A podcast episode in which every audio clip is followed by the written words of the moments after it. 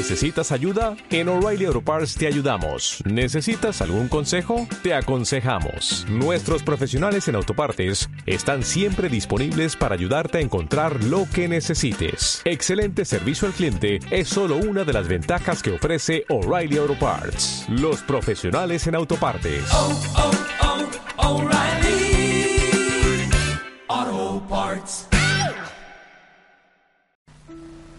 Por la señal de la Santa Cruz de nuestros enemigos, líbranos, Señor Dios nuestro.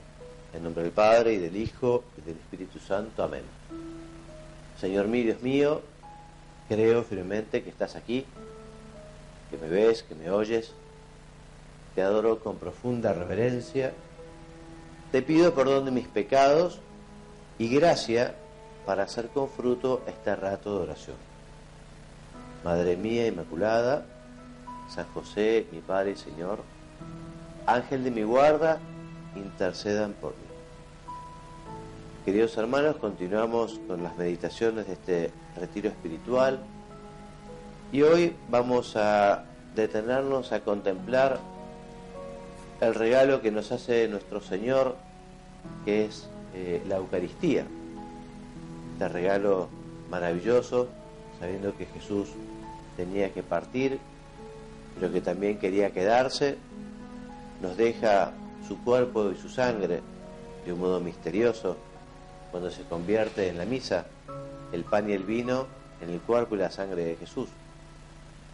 Y para desarrollar el temario quiero aprovechar este regalo que nos dejó el Papa San Juan Pablo II, que es el Catecismo de la Iglesia Católica, que es una síntesis de nuestra fe y que desde los números 1322 a 1419 habla sobre la Eucaristía y los últimos números son eh, es el resumen de todo el tema, ¿no? Así que justamente este resumen eh, nos, nos, servirá de esqueleto, nos servirá de, de índice. Y el primer número, que es el 1406, nos da aquella cita de la escritura en la que Jesús anuncia justamente que se va a quedar con nosotros en la Eucaristía. Me refiero al capítulo sexto de San Juan, que dice, yo soy el pan vivo bajado del cielo, dice Jesús. Si uno come de este pan, vivirá para siempre. El que come mi carne y bebe mi sangre, tiene vida eterna permanece en mí y yo en él. El Señor anuncia que se va a quedar en este alimento, este pan de vida, y también nos promete nada más ni nada menos eh, que lo, quien reciba la Eucaristía lo recibe a Él y además que alcanzará el cielo, la bienaventuranza eterna.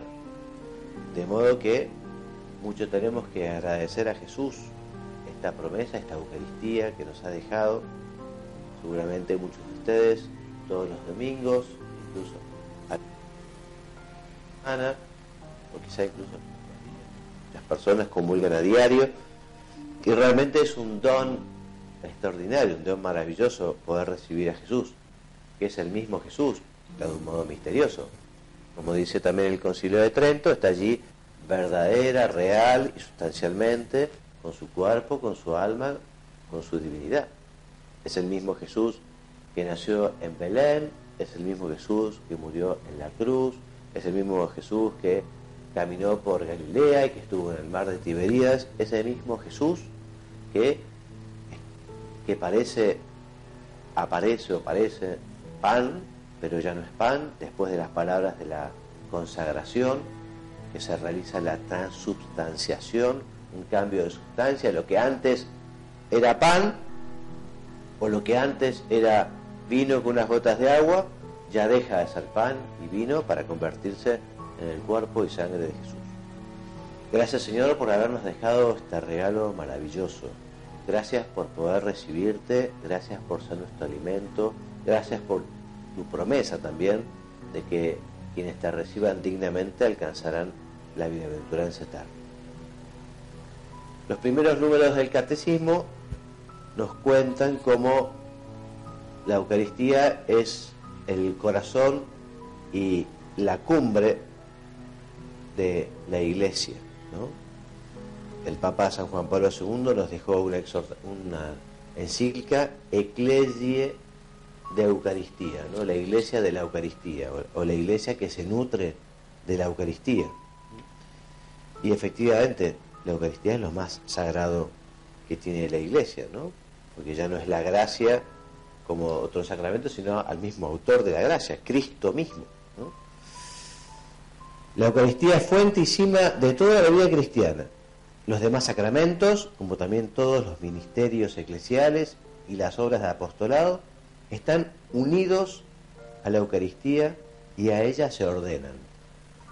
La Sagrada Eucaristía, en efecto, contiene todo el bien espiritual de la Iglesia, es decir, Cristo mismo, nuestra paz. Efectivamente, eh, el poder recibir a Jesús frecuentemente en la Eucaristía es una gracia muy grande. Eh, vale la pena fomentar. Yo muchas veces como recomendación, como propósito, a veces les digo a las personas, ¿y vos, además del domingo, eh, no podrías ir algún día más a misa para aprovechar y participar de este misterio y recibir a Jesús en la Eucaristía? La Eucaristía también, dice el Catecismo, es el compendio y la suma de nuestra fe. Nuestra manera de pensar armoniza con la Eucaristía y a su vez la Eucaristía confirma nuestra manera de pensar. La celebración eucarística, qué bueno que es que nosotros eh, conozcamos bien la celebración, porque en la medida que conozcamos mejor la celebración, podremos eh, aprovecharla mejor. Por eso yo recomiendo muchas veces también no dejar de tener como libro espiritual algún texto, hay muchos y muy buenos, algunos también antiguos, que explican qué es la Santa Misa, ¿no?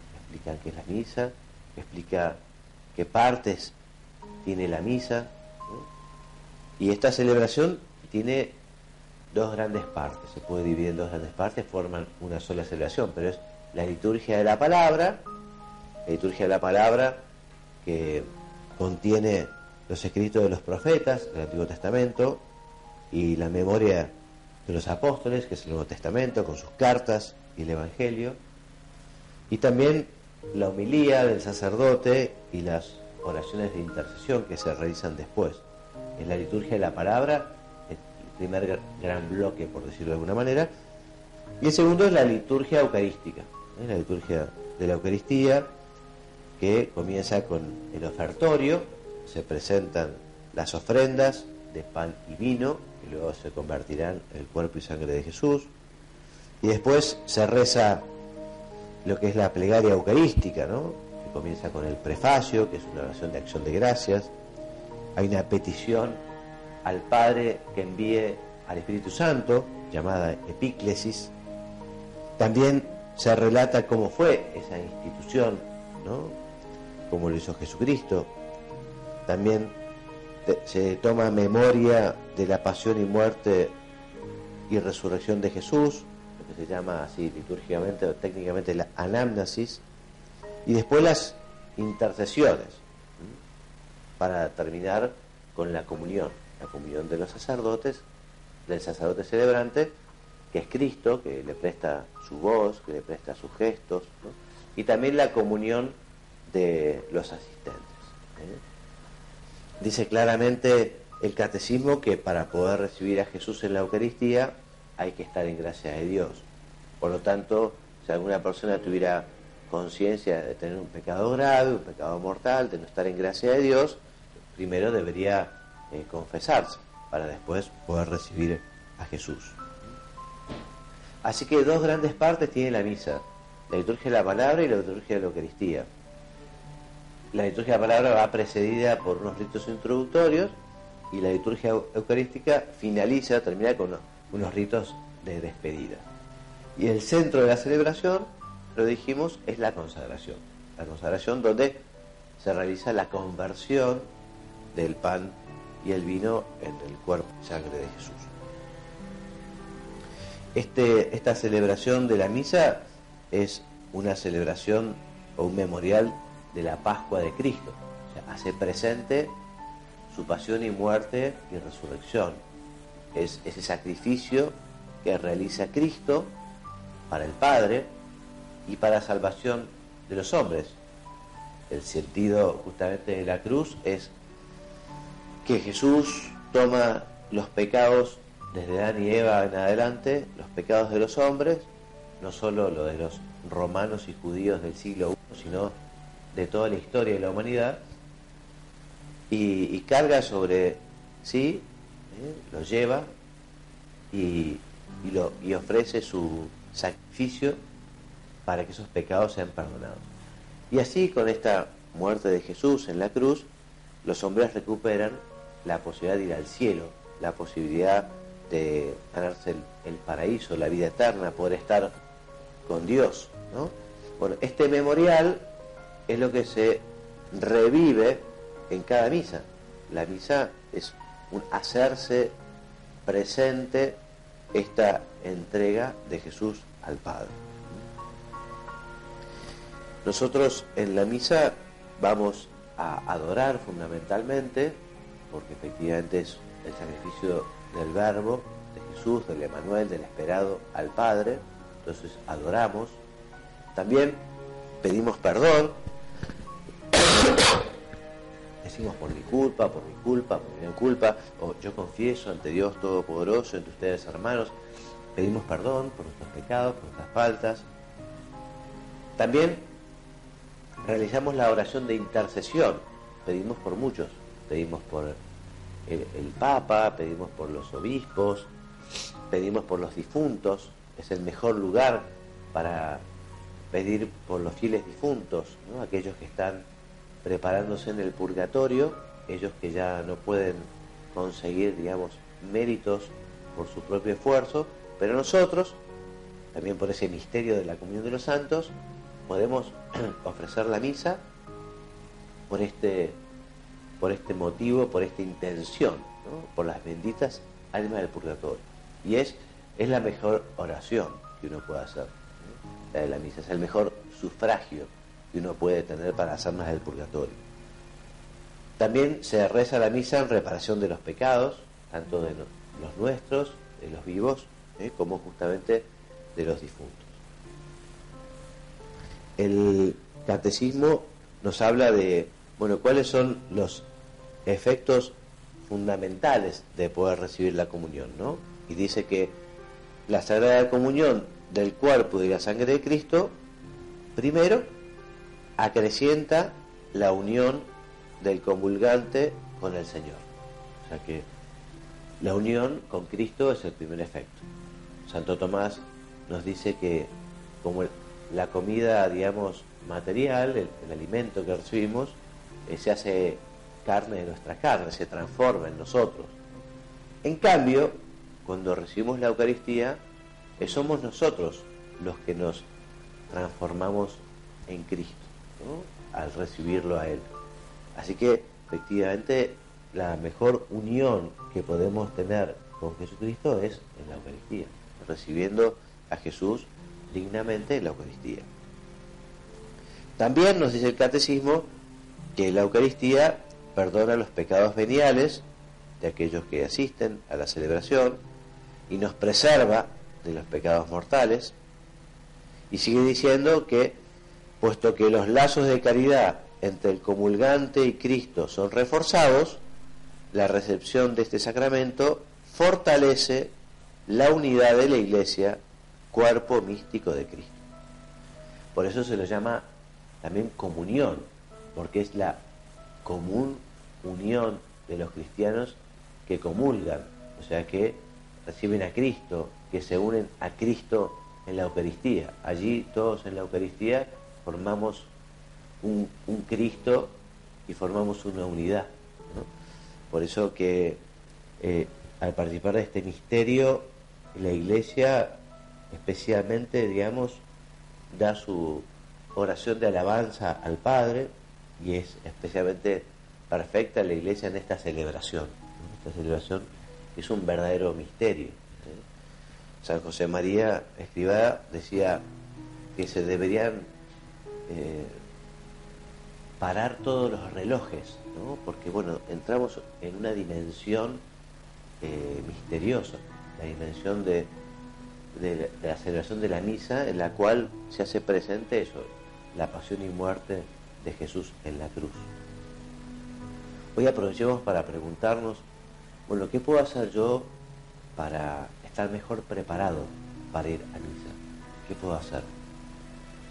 Y pensemos quizá que podemos tener una preparación remota, una preparación más lejana y una preparación más próxima. Con la preparación remota, ya desde el día anterior o desde la noche anterior, podemos ir diciéndole al Señor que queremos comulgar con fruto, que queremos asistir a la misa piadosamente, que queremos aprovechar todas las gracias que nos quiera brindar. También podemos ir ofreciendo rezar la misa, voy a pedir especialmente por estos fieles difuntos, o, por, rezar por algunos amigos o por algunas intenciones particulares. Una preparación más remota. Y después una preparación más próxima, que nos lleve a, a llegar con tiempo a, a la iglesia para sentarnos y ya rezar un ratito antes que comience la celebración. En algunos lugares también se ofrecen una hojita, un papelito con las lecturas del Antiguo y Nuevo Testamento, el Evangelio. Bueno, uno puede justamente leerlas si llega antes despacio y ya ir considerando aquella enseñanza. En fin, es muy importante que procuremos prepararnos, ¿no? Para que el Señor pueda darnos todas las gracias que quiere brindarnos. Podemos imaginarnos que es como una, una catarata de gracia asistir a la misa, recibir la Eucaristía. Una catarata de a la que uno puede acudir eh, con un vasito o puede ir con un tanque de 200 litros o con un camión cisterna, digamos. En la medida que uno se prepara mejor, más fruto va a conseguir entonces de la Santa Misa.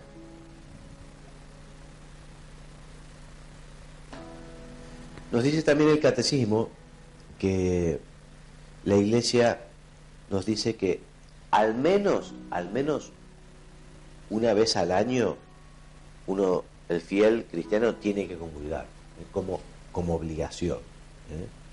Ahora, también es uno de los mandamientos santificar la fiesta. Todos los domingos tenemos que ir a misa, ¿no? Salvo que haya alguna causa grave, en principio el fiel cristiano está llamado a participar en la misa todos los domingos. ¿eh? Y también, si pudiera, sería maravilloso el poder asistir a diario. Dice concretamente el número 1417 del Catecismo. La Iglesia recomienda vivamente a los fieles que reciban la comunión cada vez que participan en la celebración de la Eucaristía y les impone la obligación de hacerlo al menos una vez al año. Sea, recomienda vivamente, bueno, siempre que uno esté también en, gracia de Dios, ¿no? Si uno no está en gracia de Dios, se confiesa y lo que hace en el momento de la comunión es una, una comunión espiritual, diciendo, bueno, Jesús, ya me voy a preparar, ¿no? pero ahora no estoy en condiciones de recibirte porque mi alma no está limpia, ¿eh? tengo que limpiar mi alma para poder recibirte. La Eucaristía no solo está durante la celebración de la misa, ¿no? después de la consagración, sino que la misa, sino que la Eucaristía, digamos, permanece Cristo en las especies sacramentales mientras éstas no, no se corrompan, mientras haya pan, eh, digamos, o con gusto de pan o forma de pan, ya no es pan porque es Cristo, eh, estará Cristo allí. Ahora, si por ejemplo eh, esa hostia se pone en un vaso de agua, quizá puede haber alguna urgencia y, hay que conseguir, no tiene tiempo de consumir las, las hostias, o bueno, por algo grave, ¿no? Quizás puede poner las formas consagradas en agua. Entonces, Mientras no se descomponga, estará Cristo, pero una vez que ya se disuelve, Cristo deja de estar presente allí. Por eso en los agrarios, en las iglesias, ese lugar particular, el tabernáculo, que habitualmente está o en el centro de la iglesia o en un lugar muy destacado, ¿no? con una vela, un cirio, con una lámpara que nos avisa que Cristo está allí. Y por eso, estando Cristo allí, es muy oportuno que nosotros tengamos eh, la costumbre de ir a visitar a Jesús, visitarlo que está allí en el sagrario y que nos está esperando. Dice el número 1418 del Catecismo. Puesto que Cristo está presente en el sacramento del altar, es preciso honrarlo con culto de adoración. La visita al Santísimo Sacramento es una prueba de gratitud, un signo de amor y un deber de adoración hacia Cristo nuestro Señor. Una bendita costumbre, una bendita devoción, la de visitar a Jesús en el sagrario. Y todo cristiano debería tratar de hacerlo con frecuencia. Diariamente sería óptimo, ¿no? Ir al que sea un ratito a la iglesia a visitar a Jesús y decirle, Señor, aquí estoy, vengo a adorarte, vengo a agradecerte, vengo a pedirte. Bueno, y uno hace su ratito de oración frente al sagrario. Y el último número del catecismo eh, está relacionado con lo que decíamos al principio de todo, con aquellas palabras de Jesús y que recoge San Juan, que la Eucaristía es prenda de vida eterna. y dice, Cristo, que pasó de este mundo al Padre, nos da en la Eucaristía la prenda de la gloria que tendremos junto a Él. Una prenda es una, una promesa, la promesa de que efectivamente quien lo recibe alcanzará la vida eterna. Y nos hace desear la vida eterna y nos une ya desde ahora a la iglesia del cielo, a la Santísima Virgen y a todos los santos. Así que hermano mío, demos gracias a Dios por este regalo de la Eucaristía y hagamos nuestro examen de conciencia y pensemos qué puedo hacer para participar más devotamente, más piadosamente, para poner el corazón, digamos, la cabeza en estos misterios que se celebran en cada misa. También te recomiendo que no dejes de organizarte para poder hacer un poquito de acción de gracias, o sea, después de, recibir la Eucaristía y después que el sacerdote termina la misa, bueno, quedarse un ratito, quedarse un ratito haciendo la oración, quedarse un ratito dando gracias, quedarse un ratito, ¿no? porque Jesús está de una manera muy particular en nuestra alma, entonces dediquémosle ese tiempo. Dice San Cirilo de Jerusalén, un, padre de la iglesia, que cuando participamos de la Eucaristía, experimentamos la espiritualización deificante del Espíritu Santo, que no solo nos configura con Cristo, como sucede en el bautismo, sino que nos cristifica por entero, asociándonos a la plenitud de Cristo Jesús. Y la Eucaristía nos cristifica. Por eso, qué hambre de recibir a Jesús deberíamos tener. Qué ganas de recibir, de recibirlo con frecuencia. Seguramente muchos recuerdan cómo se prepararon y cómo fue la primera comunión de cada uno, ¿no? con cuánta ilusión uno se preparó, con cuánta ilusión lo tuvo por primera vez a Jesús en su alma. Bueno, tratemos justamente de, que cada comunión sea como, como la primera, ¿no? con esa misma ilusión. O también pensemos, bueno, y si yo supiera eh, cuándo sería la última la última comunión, porque efectivamente después de aquella comunión pasaría de la vida con minúscula a la vida eterna, ¿no? a la vida con mayúscula. Bueno, ¿cómo sería si supiéramos que vamos a comulgar por última vez, bueno, cómo nos prepararíamos y cómo sería también nuestra oración con Jesús sacramentado antes de partir para la eternidad. Así que prepararnos. Terminando esta meditación, se lo pedimos especialmente a la Santísima Virgen. Madre nuestra Virgen María, ayúdanos a que no se nos meta en nosotros esa rutina mala o ese acostumbramiento. Porque hay una rutina buena que es la buena costumbre de participar de la misa. Una rutina buena. Pero hay una rutina mala que es la de acostumbrarse al misterio, la de acostumbrarse, digamos, a algo tan sagrado. Entonces le pedimos, Madre nuestra, ayúdanos a, a no acostumbrarnos, sino que cada misa, cada Eucaristía sea algo nuevo y que realmente pongamos eso, nuestro corazón, pongamos nuestra cabeza y, y, y nos, met, y nos consigamos meter en este misterio, ¿no? como si estuviéramos al pie de la cruz, junto con María, junto con San Juan, junto con aquellas buenas mujeres, contemplando esa, esa pasión de Jesús, esa entrega al Padre. Terminamos entonces nuestra meditación. Perdón, hoy estoy un poco resfriado, con tos, así que me ha costado hablar. No sé cómo habrá salido, pero en fin, fue hecho con mucho amor a Dios y a los que escuchen. Así que en fin, salió como salió. Y terminamos con la misma oración con la que empezamos. Te doy gracias, Dios mío, por los buenos propósitos, afectos, inspiraciones que me has comunicado en esta meditación. Te pido ayuda para ponerlos por obra. Madre mía Inmaculada, San José, mi Padre y Señor, Ángel de mi guarda, intercedan por mí. En nombre del Padre y del Hijo y del Espíritu Santo. Amén. Oh, oh. ¿Necesitas ayuda? En O'Reilly Auto Parts te ayudamos. ¿Necesitas algún consejo? Te aconsejamos. Nuestros profesionales en autopartes están siempre disponibles para ayudarte a encontrar lo que necesites. Excelente servicio al cliente es solo una de las ventajas que ofrece O'Reilly Auto Parts. Los profesionales en autopartes. Oh, oh, oh,